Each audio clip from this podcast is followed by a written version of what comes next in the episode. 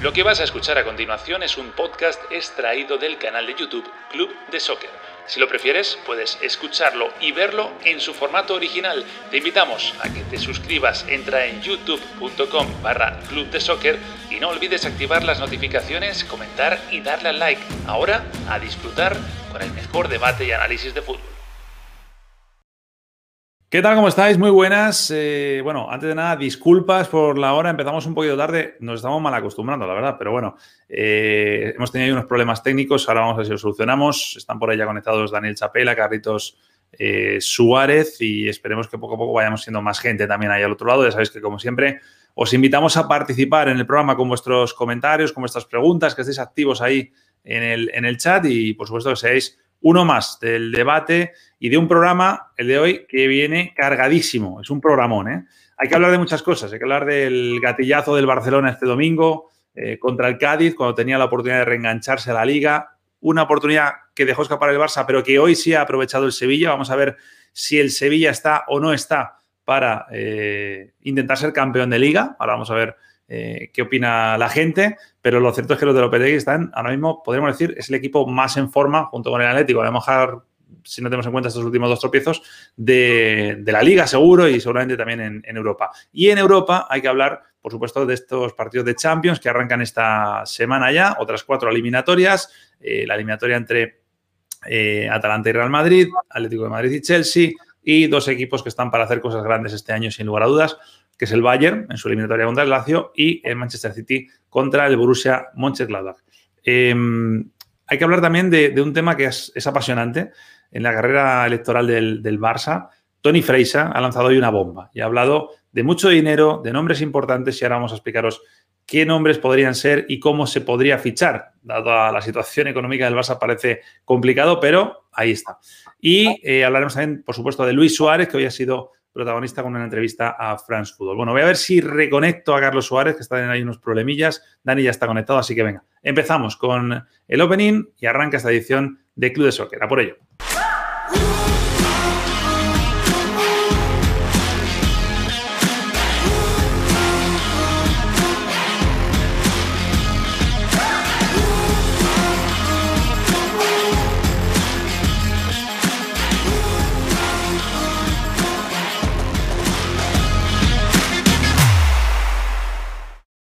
Venga, vamos a por ello. Daniel Chapela, muy buenas, ¿cómo estás? ¿Qué tal, Nacho?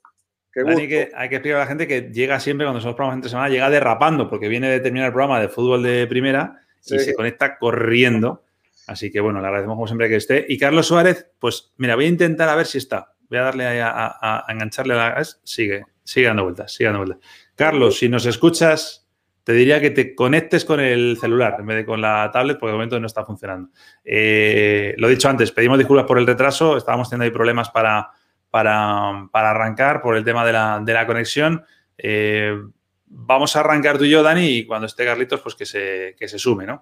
Eh, mira, yo quería empezar hablando, por cierto, luego al final del programa entregaremos la camiseta de Kevin De Bruyne. lo he dicho bien, ¿no, Dani? Kevin De Bruyne. Hay que decirlo con, con O y enfadado, ¿no? De Bruyne. De Bruyne. Ahí está. Luego la daremos, luego la sortearemos, elegiremos el vídeo de que va a salir el ganador y ahí haremos el, sorteo. Eh, saludos a todos los que están ya conectados por ahí, que ya están empezando a, saludar y a dar eh, su opinión. Eh, te decía, Dani, un tema que además yo sé que a ti te, te toca especialmente, que es el Barça y la semana trágica del Barça, ¿no? vamos a dejar atrás lo del PSG, yo creo que ya está más que hablado lo que sucedió en ese partido. Pero no sé si te sorprendió, a mí me sorprendió muchísimo, cómo salió el Barça contra el Cádiz, cómo dejó pasar la oportunidad de, no digo de reengancharse a la liga, pero por lo menos sí a, dar un saltito ¿no? en, la, clasificación.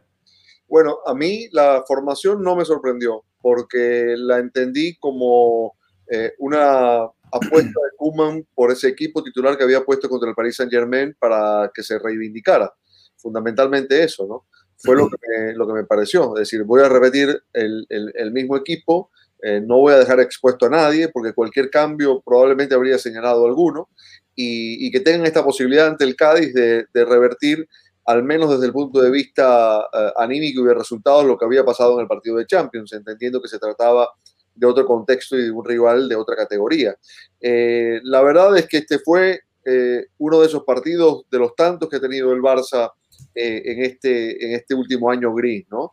Porque la realidad es que fue, fue superior al Cádiz, lo atacó mucho, desperdició situaciones con, con, el 1 a 0 y, y, le terminan haciendo el gol en, en, una de las contadísimas jugadas que, que, el Cádiz tuvo en el área del Barça, ¿no? Ya sabemos lo que ocurrió, un, un, un penal que comete el Englet, una, una torpeza del Englet, sí. Torpeza más del Englet, eh, de las tantas que ha tenido esta temporada. Eh, ese, ese, puesto de central zurdo ha, ha dado muchos dolores de cabeza. Eh, Lenglet y un Titi, los dos han, han, han, ocasionado errores que han costado puntos. Y, y, por ahí, bueno, se termina escapando el partido. Kuman terminó muy, muy molesto, ¿no? Muy, muy desencajado inclusive, porque fíjate que normalmente Kuman suele quedarse eh, a, a, pie de cancha cuando terminan los partidos para agradecer a los futbolistas el esfuerzo, eh, para animarlos si es necesario. Y ayer terminó el partido, saludó al técnico rival y se fue directo al vestuario. Hmm. Y después la conferencia de prensa también dejó en evidencia la, la molestia que había sentido por, por, bueno, cómo se le escapaba la posibilidad de recortar eh, más puntos respecto del Atlético de Madrid que, que, que tuvo su, su, mala semana. No sé cuántas más va a tener en el torneo, pero se dejó cinco puntos. Eh, es decir, era una opción eh, muy a la mano como para que el Barça tuviera eh, la liga mucho más cercana. ¿no? Uh -huh. la verdad que la situación es tal que ahora mismo yo no sé si es mejor mirar hacia arriba, digo siendo el Barça, o mirar hacia abajo. Porque lo cierto es que, bueno, pues hoy con la victoria del Sevilla, tenía por aquí la tabla, la vamos a, la vamos a mostrar eh, el Sevilla ya le ha adelantado al Barcelona sí. en, la, en, la, clasificación. Ahí está la tabla. Mira.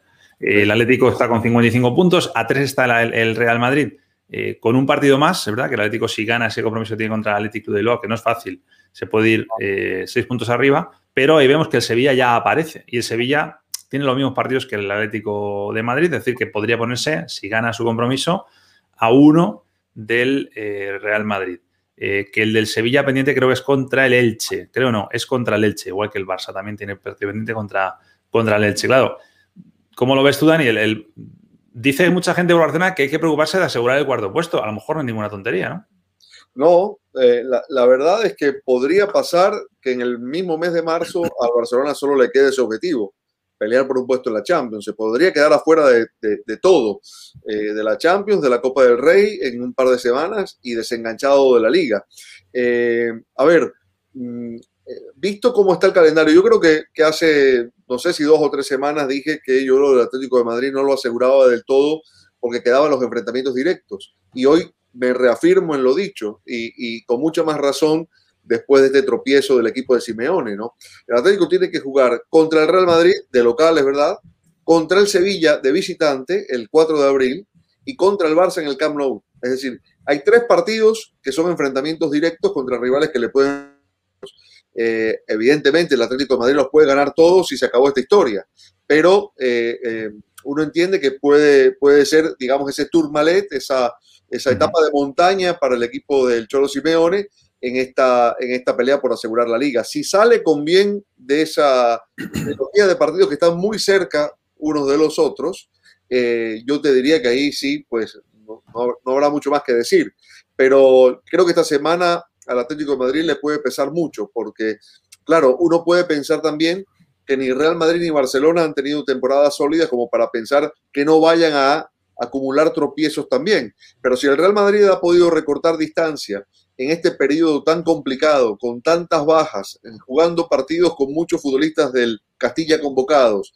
Eh, yo sé que no, que ayer lo salvó Courtois, por ejemplo, o antes de ayer, perdón, lo salvó Courtois, pero.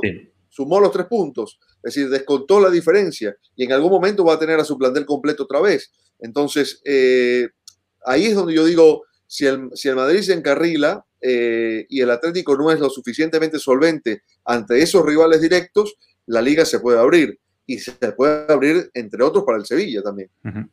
Vamos a abrir también la liga y el programa a Carlitos Suárez, que yo creo que ya está. Carlos, a ver ahora. Sí, Tenemos con... bien. Yo soy, un, poco, a ver, ahora. un poquito congelado, pero.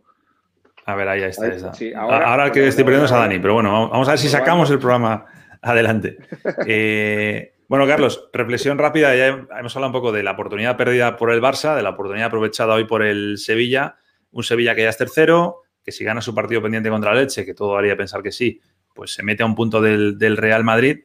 Eh, claro, al, Sevilla le podemos considerar ya candidato al título también. ¿Se ha reenganchado a esa carrera? Y por qué no, ¿no? Digo, nadie pensaba que el Levante le iba a arrancar eh, cuatro puntos al Atlético de Madrid en cinco días, ¿no? Yo creo que sí tiene, digo, por el momento. Luego vamos un poco a la historia y pareciera que para el Sevilla no, no, le, no le va a alcanzar, ¿no? Pero tal y cual, tal cual como están las cosas, yo incluso no descarto el Barcelona a pesar de haber desperdiciado esa gran oportunidad frente, frente al Cádiz, ¿no? digo, sabiendo el resultado, con, la oportunidad de, sumar al equipo más goleado de la liga, porque lo, peor que pasa fue que dominó el partido, generó todo, cualquier cantidad de ocasiones, pero empata con el rival que ha sido más goleado en toda la liga eh, en casa, en un momento muy premiante. Es cierto que el momento es complicado, pero yo no me fío. ¿eh? Sé que era la ventaja del Atlético de Madrid y eso ya lo habíamos hablado. Eh, es amplia, pero me parece que puede haber liga. Y cuidado, el Sevilla se lo va a meter. Eh, ¿Sabéis cuál es el próximo partido del, Barça y el próximo partido del Sevilla, no? Sí, entre ellos, sí. Sí, señor. Sevilla-Barça. Eh, y en dos semanas, un poco lo que decía antes Dani, es el, es el derby también. O sea que cuidado que en estas dos semanas, de repente la clasificación puede pegar un, un cambio importante muy a favor del Atlético o de repente podemos ver incluso, no sé si da la matemática, podría haber hasta un cambio de líder, ¿no? podría darse. Sí, sí, claro, claro que podría ser. Eh, bueno, el Barça tiene que jugar contra el Sevilla dos veces seguidas, ¿no? Eh, la, Liga y la vuelta de la, de la, Copa. Si el Sevilla puede ser el verdugo de la Liga y de la Copa. Eh, en teoría, ¿no? Porque este Barça puede, puede ser, es capaz de lo mejor y de lo peor en la misma semana, ¿no? Es decir, que, que, podría ser que, que, veamos una transformación y que esta semana golea el Elche y, y le gane al Sevilla y, y, la próxima entonces, eh, qué sé yo, sea capaz de revertir el partido de Copa. Yo no lo creo, sinceramente, pero, pero, pero eh, si de equipos sólidos hablamos, este Sevilla de Lopetegui es, es uno de los mejores ejemplos. A mí me sorprendió mucho la derrota del otro día contra el Borussia Dortmund eh, por más que creo que la consiguió maquillar, porque eh, ese gol final que, dejó el partido 3-2, eh, digamos, de alguna forma le puso la, vuelta un poquito más cercana, ¿no? Es complicadísimo lo que tiene que hacer, pero no es lo mismo un 3-1 que un 3-2 para tratar de remontarlo. Pero me sorprendió, me sorprendió lo desequilibrado que se vio, ¿no? Porque si algo tiene este Sevilla es, es un equipo que, que es muy, muy muy sólido en su bloque, que, digamos difícilmente te da ese tipo de ventajas o, te permite que lo ataques en espacios abiertos, como ocurrió el otro día contra el Dortmund. ¿no? Eh, en general es un equipo el que le hace muy pocos goles, de hecho tienen los mismos tantos recibidos que el Atlético de Madrid en la liga, ya eso habla de, de mucha solidez, hay un récord de imbatibilidad del arquero Bono, estuvo a punto de batir la marca de Andrés Palop, es decir, es un equipo difícil de, fiable. ¿no? Muy fiable defensivamente. Claro, le falta eh, contundencia, no es un equipo que te va a, resolver los partidos con, mucha diferencia, pero con el arco en cero, eh, eh, bueno, el, Cholo ganó una liga resolviendo muchos partidos 1 a 0, ¿no? Así que el Sevilla tiene un poco ese perfil. si bien creo que tiene otros recursos para llegar al gol, es un equipo que no necesita mucho para ganarte. Ahí va a volver Carlitos enseguida. Vaya día hoy llevamos. ¿eh? Yo creo que nos pasó también otro día que estuvimos ahí haciendo malabares, a ver cómo, hacíamos. A ver, ahí está otra vez Carlitos. A ver si ha quitado ya el, el, delay. Yo estoy teniendo problemas para veros, ¿eh? ¿Qué? Una noche complicada. Yo, aquí estoy teniendo problemas para veros con claridad, pero bueno, entiendo que el streaming está saliendo, está saliendo limpio. Eh, vamos a pasar de tema. Vamos a hablar de, de, una de las bombas que han explotado hoy en Barcelona, porque dado que la gente del Barça no está muy motivada ya, yo creo que con lo deportivo, pues toca hablar de, en clave de elecciones y en clave de, ilusionar a la gente, ¿no? Y hoy ha aparecido Tony Freisa, uno de los candidatos, el que a priori, según las encuestas, iría atrás del todo eh, y lanzando esta bomba, ¿no? Eh, habla de que han cerrado un acuerdo con un inversor que aportaría 250 millones a cambio de un proyecto que es el Barça Corporate y tendrían fondos necesarios para mejorar sustancialmente la situación financiera. Habla de que en la 2021 el Barça incorporaría tres cracks diferenciales, dos en ataque y uno en defensa, y que les permitiría volver a competir al más alto nivel.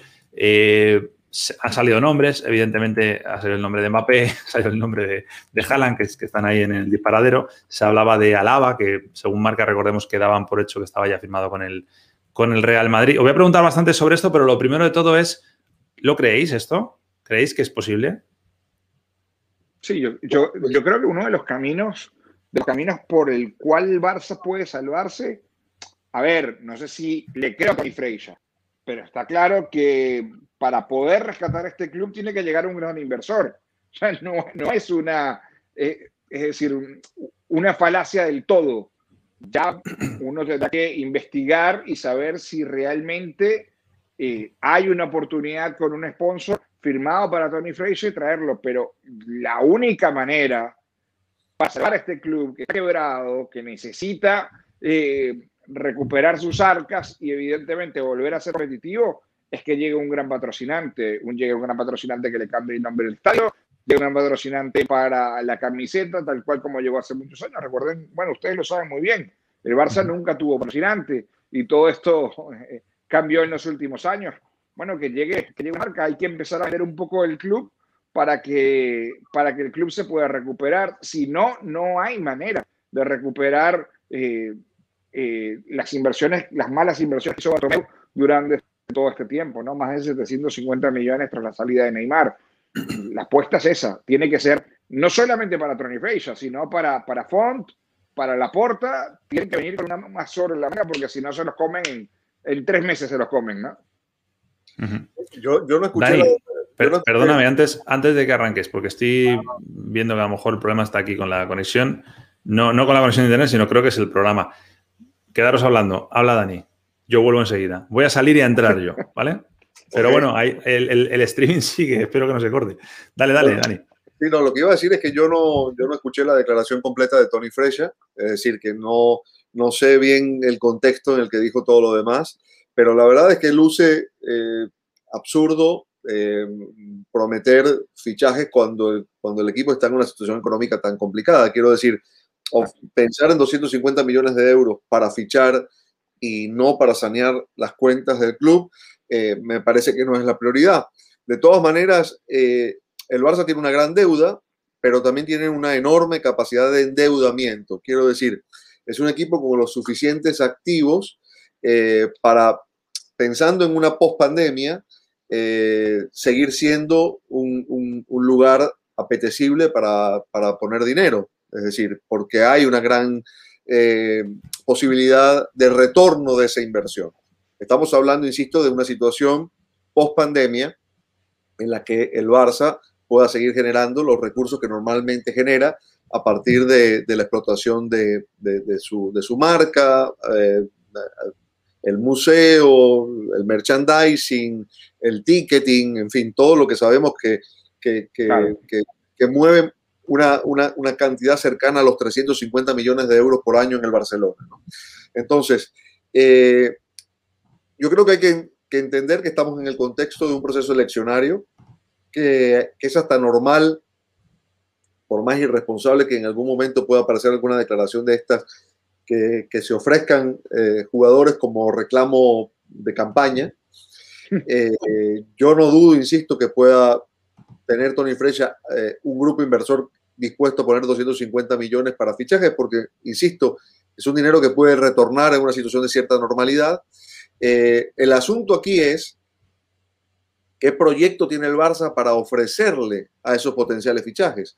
Porque supongamos, por ejemplo, que, que vayan a ir a buscar a, a, Erling Haaland, ¿no? Dicho sea de paso, tiene contrato con el Borussia Dortmund hasta 2024 y no tiene cláusula de rescisión. Con lo cual, la negociación tiene que ser directa con el Dortmund. Que bueno, de, de Haaland, perdona, de Haaland se hablaba de una posible salida el próximo verano de 75 millones, eh, Pero, de una cláusula que evidentemente no son 75, son 75 de cláusula más la comisión a, a Mino Rayola, más la comisión del padre, o sea que al final es un, se te va a ciento y pico. no tiene cláusula de rescisión, no existe eso en su contrato, te lo digo porque lo, lo, lo acabo de, de, escuchar directamente de alguien del Dortmund, de un directivo del Dortmund. No tiene cláusula, es decir, el que se quiera llevar a Haaland tiene que sentarse a negociar con el club. Y el club le acaba de pedir, le acaba, en el, en el reciente mercado de verano del año pasado, le pidió al Manchester United 120 millones de euros por Jason, eh, Sancho, Jadon Sancho, y Sancho, sí. el United no llegó a esa cifra, no lo vendió. Es decir, por Haaland no va a pedir menos de 150 millones de euros. Y, y, y no creo que sea una cifra exagerada, eh, dada la dimensión del... Bueno, ya, con esas cifras no, no salen las cuentas, pero también es verdad que nos estamos centrando en Haaland y en Mbappé y, y puede ser otro, claro, puede ser, pero, no sé, Mohamed Salah o puede ser... Sí, eh, cualquiera. Cualquiera. En, en, cualquier caso, yo he escuchado esta frase en estas mismas elecciones por parte de algún eh, candidato que hablaban de eh, un concepto que es el concepto de la florentinización del Barça, ¿no? De, alguno decía, no, no podemos tirar por ahí, incluso creo que fue el propio Freisa. Eh, tenemos que ir a generar otra vez jugadores sí. de nuestra cantera y demás. Y habla de fichajes. Y habla de fichajes. No, pero escucha, lo que, lo que decía ni es esto, ¿no? El puede traer 50 millones, pero no es para fichajes en el club. Pero supongo que recuperar el club. Suponte que tienes el dinero. Suponte que tienes los 150 millones eh, para Haaland. O sea, ¿qué le ofreces a Haaland como proyecto para que el chico diga, yo me voy al Barcelona y no me voy a, no sé, al United, al City, al Paris Saint Germain. Porque jugar al lado de Messi ya no se considera un proyecto. Y, además, eh, hoy, hoy el Barça no es el lugar apetecible para los futbolistas en el mercado, como, como fue hace algunos años. Esa situación cambió, porque hoy el equipo está en una dinámica perdedora, los futbolistas y sus representantes saben y claro. conocen la crisis interna, probablemente eh, eh, asumir ese tipo de riesgo hoy, digamos que cualquier jugador de élite se lo pensaría, eh, porque evidentemente estos, estos, estos jugadores no solo quieren dinero, quieren gloria, quieren ganar títulos. Y hoy el Barcelona no te puede garantizar eso, no en el corto plazo. Entonces, para mí ese es el asunto más importante, es cómo reformular institucionalmente claro. el club para que vuelva a ser atractivo. ¿no? Eh, en este sentido, yo creo que, que Laporta ha sido un poquito más eh, conservador o mejor asesorado en este asunto de no ofrecer nombres, de no ofrecer fichajes. Él no ha dado eh, apellidos de, de, de grandes eh, eh, contrataciones, como hizo sí en, en aquella primera elección que, que ganó, que, que, prometió que iba a traer a David Beckham, Beckham. y acabó trayendo a Ronaldinho. Pero estuvo bueno, pero, pero es verdad que consiguió algo, de verdad que no lo trajo, de hecho se lo llevó el Madrid, pero consiguió que el United publicara un acuerdo, un principio de acuerdo con el Barça por, por el futuro de Beckham. Eso, eso, ya creo que fue el músculo que le permitió eh, ganar las elecciones. Pero esta vez ha tomado otro camino y, y ojo que, que, Tony Fresha hace algunos meses eh, uno lo veía como un outsider, hoy es, opciones, incluso por encima de Víctor Font en las encuestas. Eh, es decir, va, va, va, va a agarrar mucho, mucho, mucho voto. Por más que yo con creo lo de que hoy sí, con lo de hoy sí. Y además yo creo que lo que lo que ha anunciado hoy, 22 de febrero, tiene mucho que ver con que el próximo día 26 cierre el voto por correo. Es decir, esto no lo vas a soltar el 27, lo sueltas cuatro días antes del cierre de voto por correo, que sabes que es ese gran misterio, cuando siempre que hay elecciones, ya sea a nivel deportivo o a nivel lo que queráis, eh, a veces se han tumbado elecciones con el voto por correo, ¿no? O sea, cuidado que es, este, esta olita que estamos hablando aquí de Freisa, lo mismo se acaba convirtiendo en un tsunami el día 7 de marzo. Bueno, mira, perdón que, que me vaya a salir un, levemente de tema, ¿no?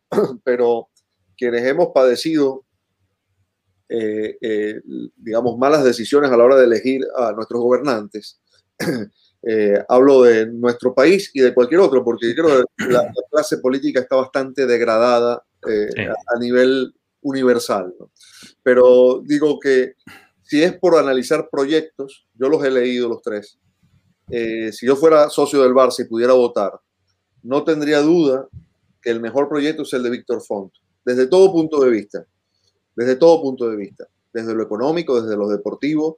Los nombres que ha asomado Víctor Font son gente que, o sea, no podrías no votar por ellos, no podrías no pensar en Tony Nadal como una persona idónea, no podrías pensar en, en, en, en Anthony Baza como alguien creíble e idóneo, eh, en fin, la, muchos de los nombres que ha anunciado, o a Xavi Hernández, y en definitiva es su hombre fuerte. ¿no? Ahora, como eso no es lo que en definitiva va a marcar la, la diferencia, porque la gente es pasional y, y hay otros elementos que cuentan, a mí me parece que es muy difícil que la Porta no gane las elecciones, porque, porque digamos, lo que representa su, su legado, eh, lo que logró, lo, lo, lo, que fue el Barça bajo su gestión, va a terminar pesando mucho. Yo sé que no es el tema hoy, las elecciones, pero lo quería decir. No, está perfecto, Dani, está perfecto, Dani, porque yo coincido contigo y creo que eso es lo que va a terminar pasando, pero los que poca gente recuerda es que el aporte también salió mal del Barça. Es decir, su periplo en el Barça terminó mal en los últimos dos años. Nos quedamos con la imagen buena, espectacular, con lo que hizo con el Barça de Guardiola, con todo lo que ganó, con aquel, aquel habano bañado en champaña en luz de gas en Barcelona, en la discoteca, todo lleno. Nos quedamos con, con el tipo simpático que logró todo esto, pero no nos olvidemos de esos últimos escándalos que lo terminaron sacando del club y que al final pareciera ser la, la, opción mucho más sensata, la de Víctor Font. Como dices tú, nosotros no votamos. Eh, tengo todavía un familiar que, que, vota. Mi abuelo fue socio del Fútbol Club Barcelona. Eh, mis bisabuelos vienen de, de, de, mucha generación. Todavía tengo un primo segundo que tiene la posibilidad de votar. Veremos, hablaré con él en estos días a ver cuál, cuál será su candidato. Tienes que hacer un poquito más de caso a las raíces familiares, Carlos. Yo creo que, yo creo que el bisabuelo de Carlitos votó a, a Gamper, seguramente, ¿no? En las elecciones. Bueno, vamos a, a pasar página, eh, no del todo, porque al final lo que vamos a hablar es de Luis Suárez y de Luis Suárez refiriéndose al, al Fútbol Club Barcelona, lo que fue su, su, salida. Hoy ha dado una entrevista a France Football en los que, bueno, tampoco hay mucho que debatir aquí, porque yo creo que es un poco lo que ya se había hablado, pero sí que ha destacado, bueno, que le molestó sobre todo que dijeran que estaba mayor y que no iba a poder estar a, eh, a un alto nivel mucho más tiempo, que eso le había decepcionado, que lo más duro fue explicar, y yo creo que esto le, pasa a todos, ¿no? Como en su día Messi lo mencionó, explicar a sus hijos que tenían que irse. Eh, y bueno, ahí no lo hemos reflejado, pero también ha dicho que una de sus motivaciones eh, es demostrar que todavía tiene, tienen que contar con él y que todavía está para, eh, estar de manera útil al, al, más alto nivel. Tengo la sensación con esto, y tampoco a lo mejor no va a dar para mucho este tema, pero que, que esta cicatriz no se cierra, la del Barça y Suárez, vamos a estar hablando de ello incluso cuando se retire. O sea, es un highlight muy importante en la trayectoria profesional de Suárez. No digo el haber estado en el Barça, que también, sino la salida del Barça. Y hablaremos un día con Suárez cuando tenga 60 años y dirá, pues sí, y todavía seguirá contando cosas, ¿no? Nacho, es que para Luis Suárez su sueño, su sueño era jugar en el Club Barcelona. Desde que, que, conoció a Sofía Balbi, desde que ella se mudó a, a Barcelona y él salió de Nacional a Ámsterdam para jugar en el Ajax, el deseo del jugador fue siempre estar allí. Y bueno, no solamente logró estar allí, se consiguió además el representante a Perita Guardiola, hermano de Pep, eh, se habló mucho en ese momento por políticas del club y por, eh, por esas circunstancias no llegó, no podían traer a Luis Suárez eh, siendo jugador eh, o siendo representado por el hermano del técnico todos los veranos lo mismo, todo el tiempo lo mismo, la mujer en Barcelona, él en Ámsterdam, luego en Liverpool, y no solamente llegó a Barcelona, se convirtió en el tercer goleador histórico del club por detrás de un jugador que pocos conocen y, el, y de Leo Messi, es decir, su legado es realmente impresionante y la forma y la justificación que dieron en el momento de salir, evidentemente hace que no te olvides más nunca, Nacho. La salida del Barcelona, si mucha gente habla de, los problemas y de cómo salió Raúl, cómo salió Hierro, cómo salieron Casillas, ídolos blancos quedado, que, fueron de, del conjunto del Real Madrid, quizás, no digo sin pena ni gloria, pero quizás sin el homenaje que todos esperábamos. Yo creo que esta situación es peor, porque además lo, lo terminas regalando a tu tercer máximo goleador, a un tipo que quería estar allí, a un rival como el Atlético de Madrid, y que además no tienes a alguien para sustituirlo, le sigues pagando, es decir, se, cuenta solo el chiste, muchachos. Lo, lo, de Luis Suárez pasarán muchos años y, y, vamos a seguir hablando de lo mismo, de, eh, de la mala decisión de la directiva del Fútbol Barcelona de salir un jugador como él.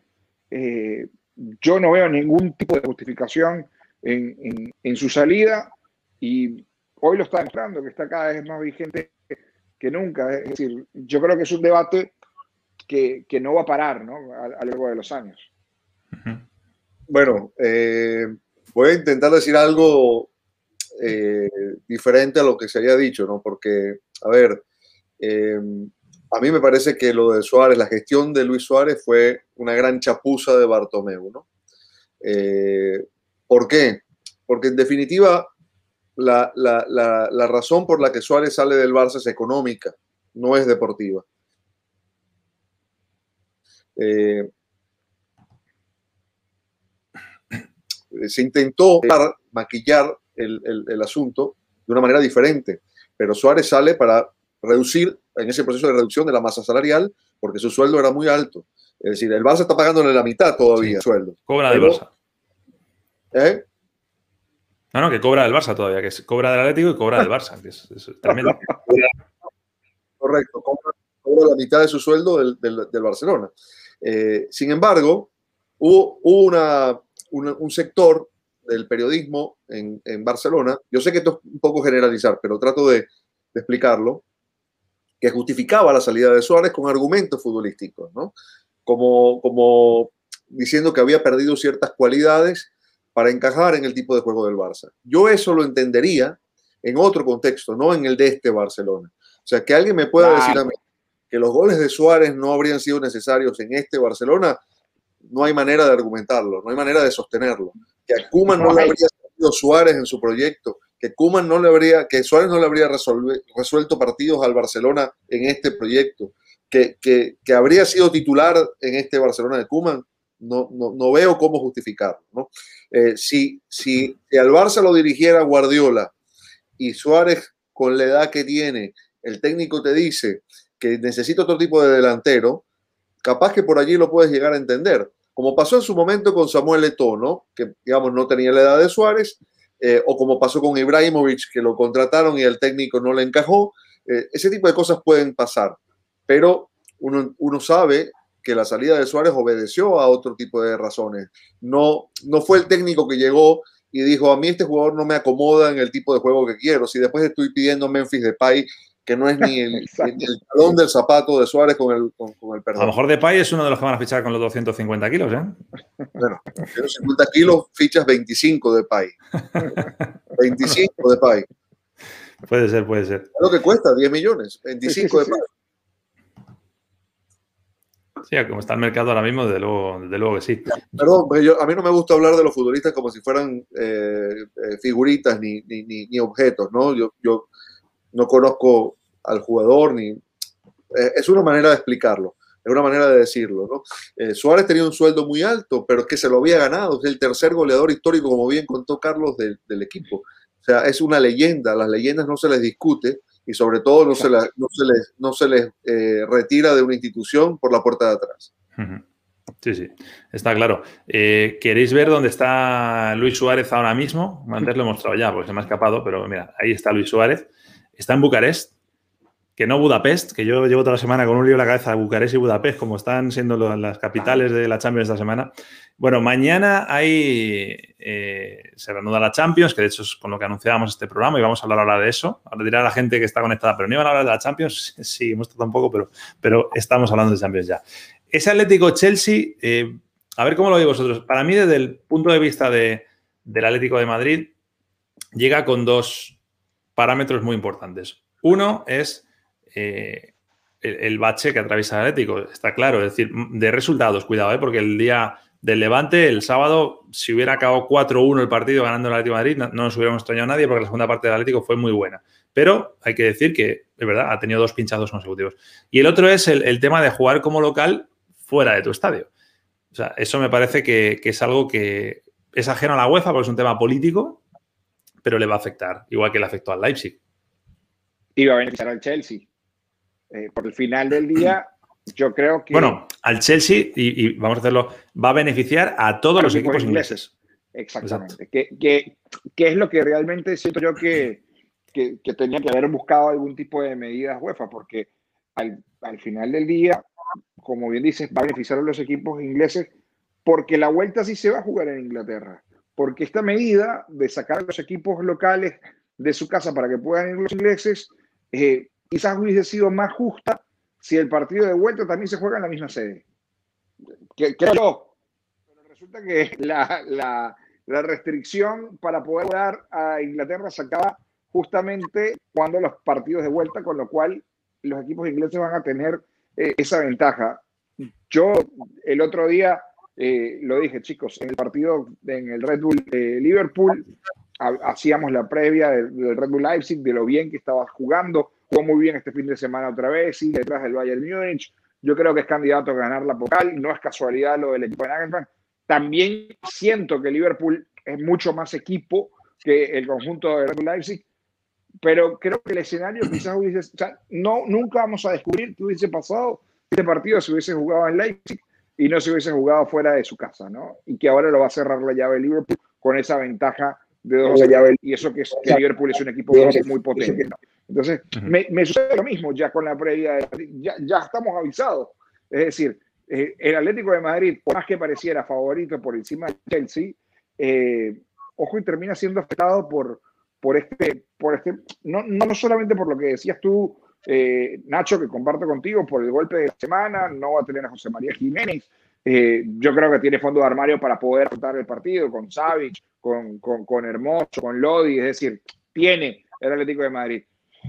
Creo que está mejor incluso que el conjunto del Chelsea, pero, pero me, me quedará alguna duda si el equipo mañana no es capaz de ganar por el hecho de no haber jugado fuera de casa y ese desplazamiento. A, mí me, me, gustó que, que, Simeone no buscara excusas en eso, ¿no? Que, que, dijera esto es lo que hay desde el momento en que lo supo. De hecho, el Atlético tuvo que ver con la escogencia de Bucarest, porque aquí ganó una, una Europa League en este estadio, en el Estadio Nacional de Bucarest. Eh, es verdad que es una desventaja para el Atlético porque no es su cancha eh, y porque tiene que añadir un desplazamiento más, que eso siempre es importante, ¿no? Eh, tener que viajar cuatro horas, dormir en un hotel, etcétera, no es lo mismo que, que, hacerlo en tu estadio, que los futbolistas estén en sus casas, que vayan directo a la cancha, etcétera. Eh, después, el Chelsea tiene una ventaja que es verdad, juega la vuelta en su casa, pero ojo, que de Londres a Madrid son dos horas y algo, y de Londres a Bucarest son seis horas de vuelo. Que tampoco es, digamos, un, jardín de rosas tener que, que hacer eso. Eh, yo creo que la serie con el cambio de entrenador en el Chelsea se emparejó bastante. Sí. Porque en el momento en que, en que Chelsea entró en su crisis y, la, y, y, y, no encontraba una estabilidad de juego, con Lampard, al que se le exigía mucho porque le habían hecho grandes fichajes y el equipo no respondía, uno veía como, bueno, esto en el, el 14 de diciembre, cuando el sorteo, ¿no? Una, un favoritismo marcado por el Atlético que además estaba bollante en la liga. Hoy eso está bastante más equilibrado Tuchel no ha perdido desde que dirige al Chelsea. Creo que el técnico fue muy astuto en el, en el momento de asumir porque eh, consiguió resultados eh, de inmediato y no sin hacer modificaciones porque cambió el sistema, eh, le dio titularidad a jugadores que no lo estaban siendo con Lampard, es decir, cambió bastante, pero lo que, lo que fundamentalmente hizo fue retomar cuestiones que ya el plantel había trabajado con otros entrenadores, como por ejemplo Antonio Conte, ¿no? El, el, sistema de los tres centrales, de los carrileros, eh, volvió al equipo Marcos Alonso, en definitiva, eh, eh le, le, encontró funcionamiento rápido. Jorginho volvió a tomar protagonismo, que era esencial en Mira, el... Dani, va, vamos a verlo, en, si quieres, en, en números. Sí. Eh, estos números son un poco engañosos, ¿eh? porque quiero, quiero aclarar, estos números, números, son con un corte el 14 de diciembre, es decir, todavía estaba Lampard. Claramente es un equipo que es menos fiable a 22 de febrero que a 14 de diciembre. Pero, efectivamente, como decía Dani, tengo por aquí los datos desde que asume eh, Tuchel, más allá del, del, cambio de dibujo, evidentemente con esos tres centrales, eh, los resultados con Tuchel son, son, buenos. Yo por lo menos no tengo aquí ninguna, re, ninguna derrota registrada. El Champions son, claro, son, son cuatro victorias dos empates y luego en, en, la FA Cup ha ganado los tres. Eh, en, la, otra copa, en la Copa de la Liga, no, no, no hay nada que hacer porque ya, estaban eliminados con, con, Lampard, ¿no? Pero sí es importante eso, porque aquí sobre todo nos gusta el evaluar cómo llegaban al sorteo y cómo eh, están ahora, ¿no? Y en el caso del Atlético de Madrid, llega también eh, un poquito peor. Es verdad que yo creo que son números que son un poco, no, no quiero decir que no sean fiables, pero fue tan buena la primera vuelta del Atlético de Madrid que, claro, eh, te van a salir, la comparación son odiosas, ¿no? Y, te va a salir siempre negativo. Pero aún así siguen siendo números muy fiables. Es verdad que es un equipo que ahora encaja muchos más goles, que eh, hace un poquito menos de goles y que luego tampoco ha tenido una modificación muy grande. Y ojo, ahí en las bajas destaco la de Trippier, porque para mí Trippier es un agujero que no esté en el Atlético de Madrid. Porque te condiciona toda la defensa, tienes que poner algún central en el lateral derecho cuando no te ha funcionado el suplente. O sea, yo creo que, esto hay que tenerlo muy en cuenta también, ¿no? Que el Atlético sigue siendo fiable, pero últimamente tiene turbulencias en el juego y últimamente en los resultados. Sí, sin duda. ¿Le dais más favorito al, Atlético o al Chelsea en esta, en esta situación? Yo lo veo muy equilibrado, muy equilibrado, de verdad. Eh, si tuviera que hablar de porcentaje, lo, lo doy 50-50 y no por, no por no jugármela, sinceramente, lo veo muy... Entiendo que el 14 de diciembre no era un 50-50. No, no, no, De hecho, yo diría que el 14 de diciembre estaba 6-5, 35, 60-40 a favor del Atlético de Madrid, para mí, ¿no? Eh, hoy lo veo bastante parejo, pero ojo que también veía parejo al Barça con el Paris Saint Germain. Ahí te caíste con el equipo. ¿eh? No, no, no, Dani. Y también veíamos acá muy sólido al Sevilla frente al Borussia Dortmund y pasó lo que pasó y veíamos al, Red Bull Leipzig quizás compitiendo frente al Liverpool. Y bueno, es cierto, el partido tuvo dos errores muy claros que, que marcaron el partido, por el final fue una victoria que, que prácticamente deja a Liverpool en la próxima ronda. Yo coincido, en diciembre era, era mucho más el, el Atlético. Eh, ha llegado Tuchel. Yo siento que si bien ha cambiado algunas cosas, eh, no me fío del todo de, de, este equipo del, del, Chelsea. Es decir, es muy poco tiempo como para poder evaluar eh, más allá de que tenga un buen funcionamiento, eh, porque vimos lo que hizo Lampard, por ejemplo, al principio de temporada y luego como terminó cayendo. Entonces, con esta misma plantilla, yo no me fiaría mucho. Es un duelo igualado, pero me parece que el Atlético de Madrid puede tener esa ventaja. Veremos lo de la localidad, que era lo que decía yo al principio.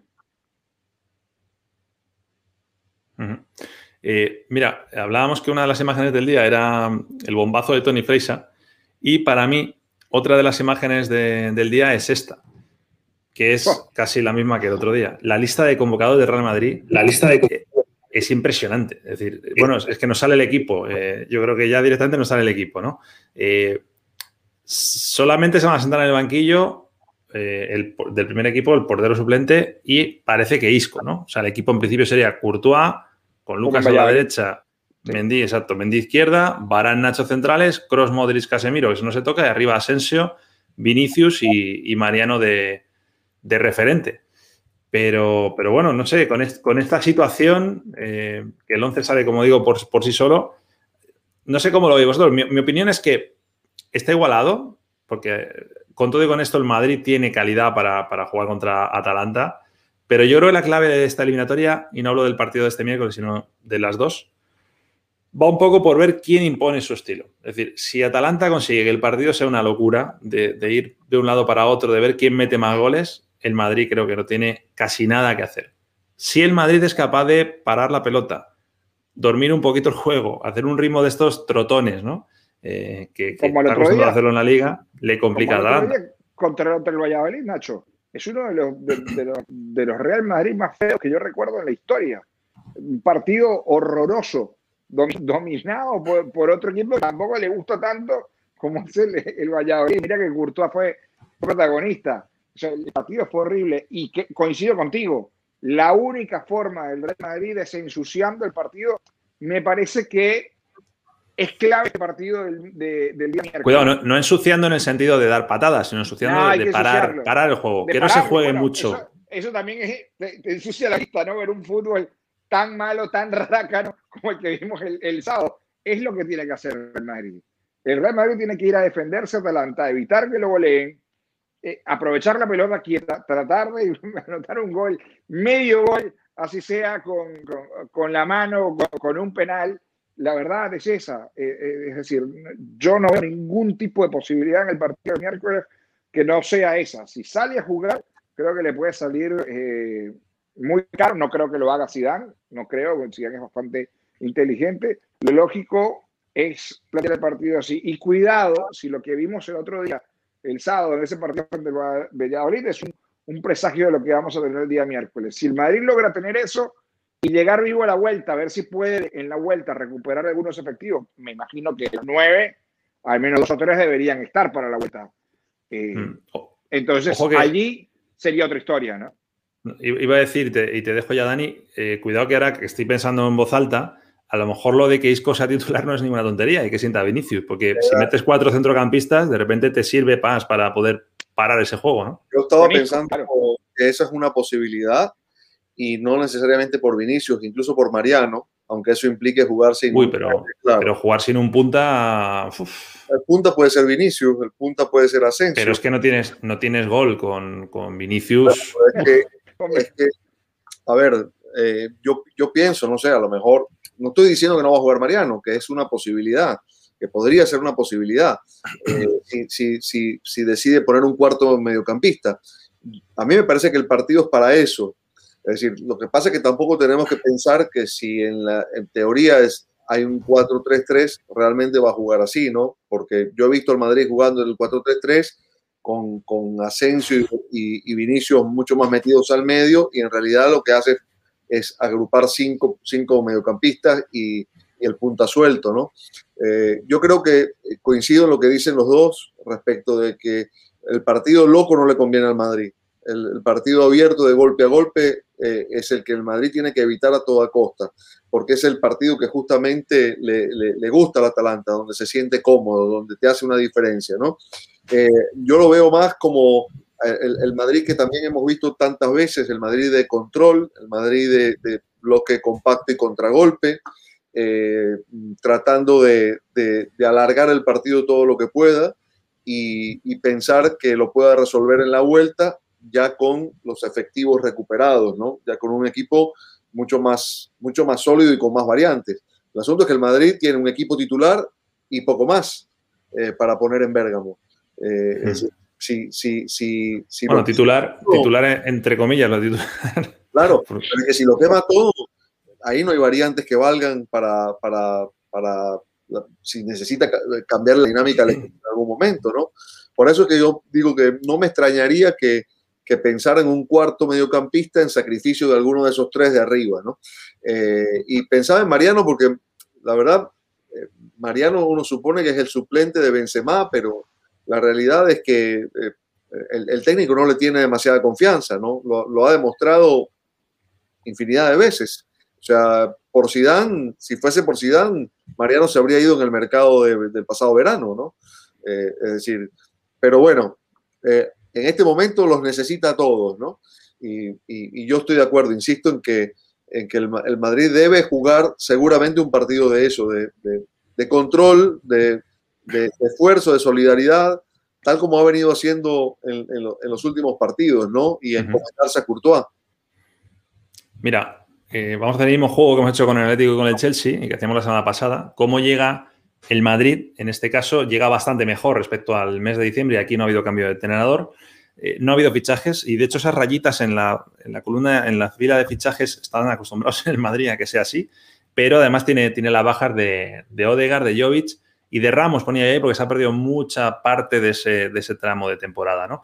Es un equipo a, día de hoy, más allá de las dudas que genera, que estamos de acuerdo que las genera, eh, que hace más goles, que saca más puntos adelante que hasta diciembre y que sobre todo es más fiable a nivel defensivo. Aunque hay partidos en los que te echas las manos a la cabeza, pero en cómputos globales es más fiable. Evidentemente ha perdido dos opciones de título por el camino, que es la Copa y la, y la Supercopa.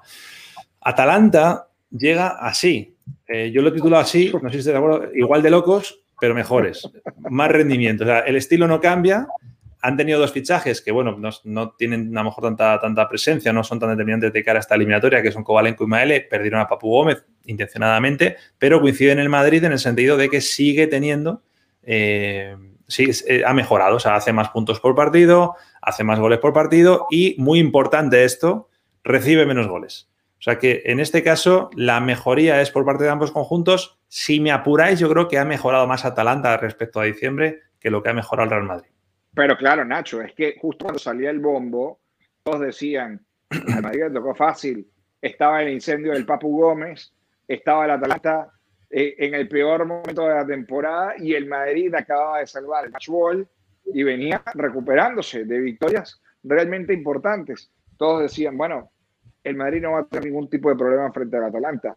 Hoy la opción no es decir, es que es un partido, una llave pareja, un partido pareja, es que el Atalanta, sí, el Atalanta de Bergamo es amplio favorito frente al Real Madrid. Si el Real Madrid logra sortear eh, esta eliminatoria y pasarla con estas nueve bajas y con el nivel que ha mostrado en, los últimos días, es un verdadero milagro. Y, y, bueno. estás diciendo conscientemente que el Atalanta es favorito ante el Madrid. Es favorito, es favorito. O sea, tu porcentaje va a ser por encima del 50% para Atalanta, ¿no? Sí, 70%, 75% para lo lógico. 75. Al menos, lo lógico, al menos en el, en el partido de ida, es que Atalanta eh, gane el partido y lo gane sin atenuantes. Luego veremos si el Madrid logra recuperar efectivos para poder tener un partido de calidad y, ver si le alcanzan el partido de vuelta. Por eso yo hablaba de ese partido sucio. Me encantó lo que dijo Dani, lo de los cuatro mediocampistas que lo vimos aquella vez en la Supercopa y que creo que encajaría perfecto ver a Isco, que le gusta además tener la pelota, retrasar un poco el juego eh, para ese partido, para que el Madrid llegue con vida. Si estamos hablando de que el Madrid no recupera ningún efectivo para el partido de vuelta, esta eliminatoria, temo decirlo, se la lleva el Atalanta.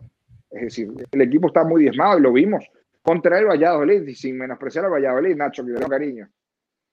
No, no, si el Valladolid tuvo las suyas y cuando fue definida a portería la sacó, la sacó Courtois, entre otras cosas porque se las tiraron a Courtois. Eh, no le quito mérito a Courtois, pero que no fueron a las esquinas precisamente. Y luego te hacen el gol cuando te han avisado dos veces. Pero bueno, eso ya, ya lo hablamos en su día. Eh, tengo un problema, chicos, tengo un problema. Nos queda muy poco tiempo a Daniel Chapela, como siempre, le van a venir con la escoba ahora a darle en la cabeza. Y os quería preguntar por el Lazio Bayern y, el, y el Gladbach contra el City. Y hay que entregar la camiseta. Entonces, si queréis, en un titular muy rápido, vamos a hacer una cosa. Voy a ponernos así en grande. Y así en lo que os escucho, preparo el sorteo de la camiseta. Lazio Bayern. Eh, yo decía al principio, no sé si coincidís, Lazio Bayern, Gladbach City. Bayern y City son los dos grandes favoritos, por lo menos para mí, de, ganar la, la Champions. Lazio Bayern. ¿Le dais alguna opción al Lazio? Yo no la veo, por lo menos en, la previa no lo veo y a pesar de que juega bien el fútbol el equipo de la Lazio. Tiene una temporada muy interesante, tiene elementos, lo que pasa es que es tan robusto este Bayern, es tan sólido este Bayern, a pesar de tener algunos problemas en defensa que, yo creo que, coincido contigo, Nacho. Para mí los dos grandes favoritos para para la Champions son esos, son Bayern y City. Luego lo haremos en, otro escalón de equipos que, pueden llegar como, Liverpool. Yo creo que el Paris Saint-Germain es un equipo muy interesante, pero lo veo muy sólido el Bayern y veo muy sólido el City. Sí, yo veo eh, esta como una de las series más disparejas, ¿no? Eh, por más que la Lazio, como bien dice Carlos, está jugando bien, tiene los mismos puntos que el Atalanta, por ejemplo, ¿no? Claramente favorito ante el Real Madrid. El asunto es que es el rival y el contexto lo que te determina el análisis. Y el Bayern es hoy por hoy probablemente el mejor equipo del mundo. No sé si está en su mejor momento de forma posible, que eso es otro asunto, ¿no? Porque no ha venido teniendo buenos resultados en la Bundesliga, sobre todo después del Mundial de Clubes, ¿no? Pero eh, yo creo que aquí hay una diferencia muy marcada. O sea, veo claramente favorito al Bayern. En porcentajes 80-20, si, si vale. Os pongo ahí la otra ya, directamente. Gladbach City. Que lo mismo habéis dicho algo ya, es que, es que os escucho fatal. No, habéis hablado de esto todavía, ¿no? De esta eliminatoria. Aquí hay mucha diferencia también. O sea, claramente favorable al City. Es más, para, mí gana los dos partidos, el de ida y el de vuelta. Coincido, coincido, coincido. El momento del City es fantástico. Eh, ya, lo vemos que está imponiendo en la Premier y cómo le ha sacado 10 puntos al Manchester United es el favorito y es la obligación del City. Ah, no nos olvidemos tampoco de eso. Bueno, pues venga, vamos a hacer el sorteo, que ya son las, las 8, madre mía, Dani. Un día vamos a ver en directo cómo te echan de, la oficina de fútbol de, primera. Eh, ¿Estás preparado, Carlitos? Yo sí, mira, aquí. ¿Estás preparado? Te vas a quedar sin, sin, sin, tu fondo ahí bonito, pero bueno. Bueno, voy a abrir eh, para que la gente vea lo que vamos a escoger. Esta es la. A ver si sale bien. Eh, no sé si se ve. Ahí está. esta es la, página interna de, Club de Soccer. No sé si coincidís conmigo, creo que lo más justo sería, ahí está el número de comentarios que tiene cada vídeo, ¿veis? 16, 16, 14, 12. Yo creo que lo más justo sería irse, esto es desde el día 15, que es el día que lo anunciamos, yo me iría al vídeo del día 15, que tiene 61 comentarios, y creo que sería en el que realmente, que es el de Luis Suárez, dueño de su futuro, que hablábamos de, esa cláusula y demás. Yo creo que elegimos esta, ¿no? Que es la que más eh, comentarios tiene. ¿Estáis de acuerdo? Perfecto. Bueno, vamos a agarrar el link para que la gente vea que lo hacemos totalmente limpio. Publicamos aquí en esta aplicación de, sorteos. Ahí está cargándolo. Está quedando en evidencia que el que tenía el problema de conexión eh, era yo a través de, esto. Bueno, ahí está. 61 en total. Vamos a los settings. Hay que dar un ganador. Vamos a dar dos sustitutos no, si hay gente que ha comentado dos veces, ahí se excluiría solamente uno, ¿vale? Y ya estaría todo. Así que vamos a por ello. ¿Estáis preparados? Mirad todos los comentarios que hay, ¿eh? Son muchísimos. Perfecto. ¿Os imagináis que, saliera un comentario de Club de Soccer, de estos que contestamos a la gente? Sería, sería espectacular.